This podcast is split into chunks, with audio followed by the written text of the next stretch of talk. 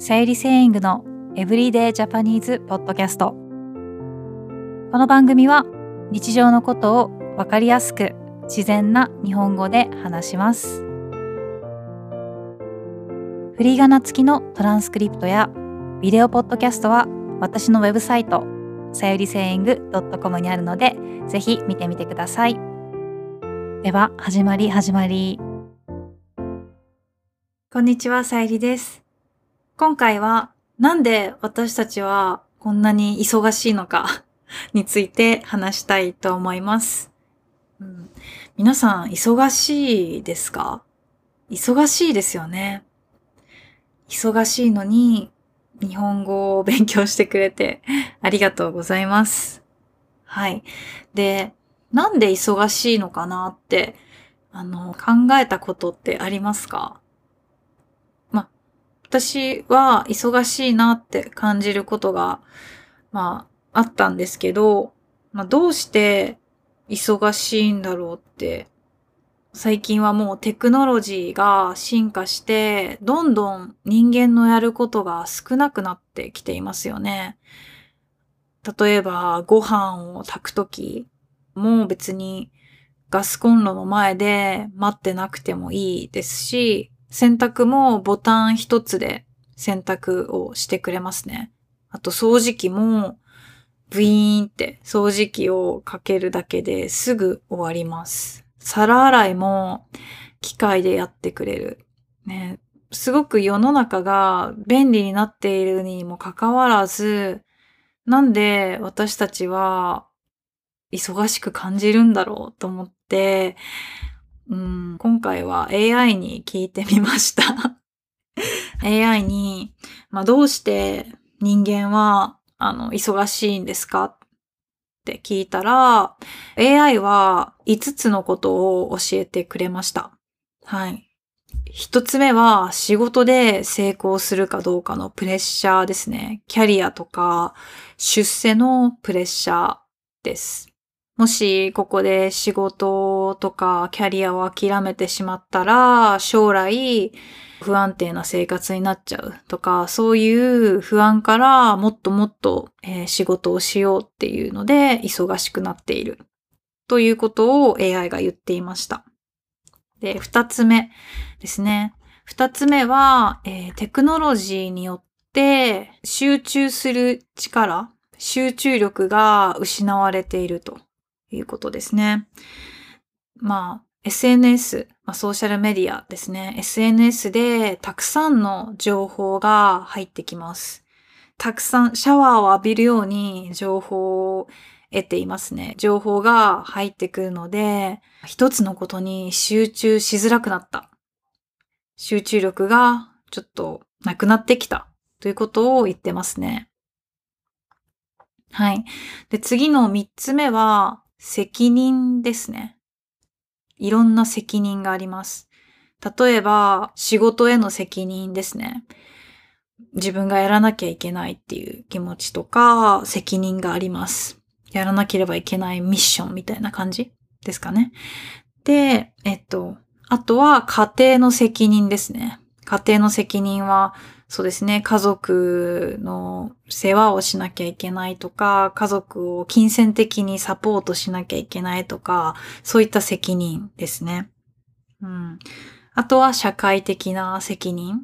うん。例えば、まあ、近所の人の付き合いもそうですし、ピーティーエー とか、子供の役員会とか、それも社会的な責任。まあ、いろいろな責任が重なって人々を忙しくさせているということです。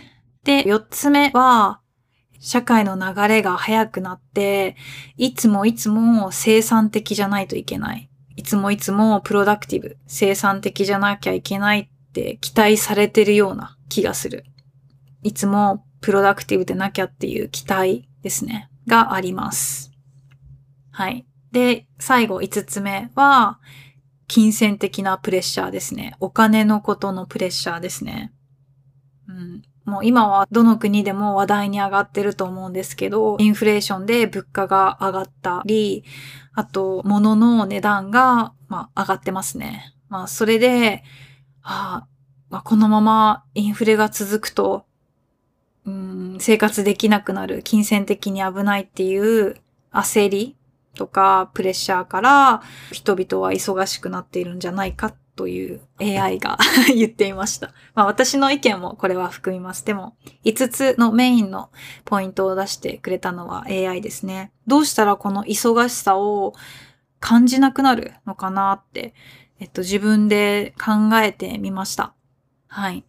で、自分が忙しいなって感じるときは、やっぱり自分が決めた期限、例えばこのポッドキャストを毎週いっかいは撮ろうとか、YouTube 動画もできるだけいっしゅうかんにいっかいアップロードしようとか、そういう自分との約束があるので、まあ、それを守らなきゃって思うときは結構忙しく感じるんですけど、リスナーの方は多分優しいから、いっしゅうかんとかにしゅうかん私が休んでもそんなに気にしないと思うんですけど、これは自分との約束なのでやってますね。これは多分自分で自分を忙しくさせてる原因だと思います。でもそれは自分が好きでやっているから、なんですかね。自分の生活にとって自分の生きがいみたいな感じですかね。だから別にやめようとは思わないんですね。忙しいからやめようとは思わなくて、忙しいよりも楽しいとか、やりがいの方が強いから続けられています。まあ、そういう時に、締め切りがある時に忙しいかなって思いますね。でもこれはもう全て人によって違うと思うんですよ。うん、だからアドバイスとか全くできません。人それぞれあの違う人生があるので。でも、忙しいなって感じたら、まあ、どうして忙しいんだろうとか、本当は何に時間を使いたいんだろうとか、今、その忙しい中でも幸せに感じる瞬間とかあると思うんですね。だからそういうのを考えてみるのもいいかなと思います。はい。なんか、うまくまとめられなかったんですけど、なんでこんなに忙しいんだろうねって思うことを、まあ、言語化、言葉にしたり書いたりすることで、解決策とか、次取る行動とかが変わってくるんじゃないかなと思って、はい、シェアしてみました。えー、今日も最後まで聞いてくれてありがとうございます。じゃあまた次のエピソードで。バイバーイ。お疲れ様でした。YouTube や Instagram でも日本の文化や生活、自然に関するコンテンツを配信しています。私のウェブサイト、さゆりセイング .com にはメンバーさん限定のコンテンツもあります。トランスクリプトやビデオポッドキャスト、ライブ配信もありますので、ぜひ参加してみてください。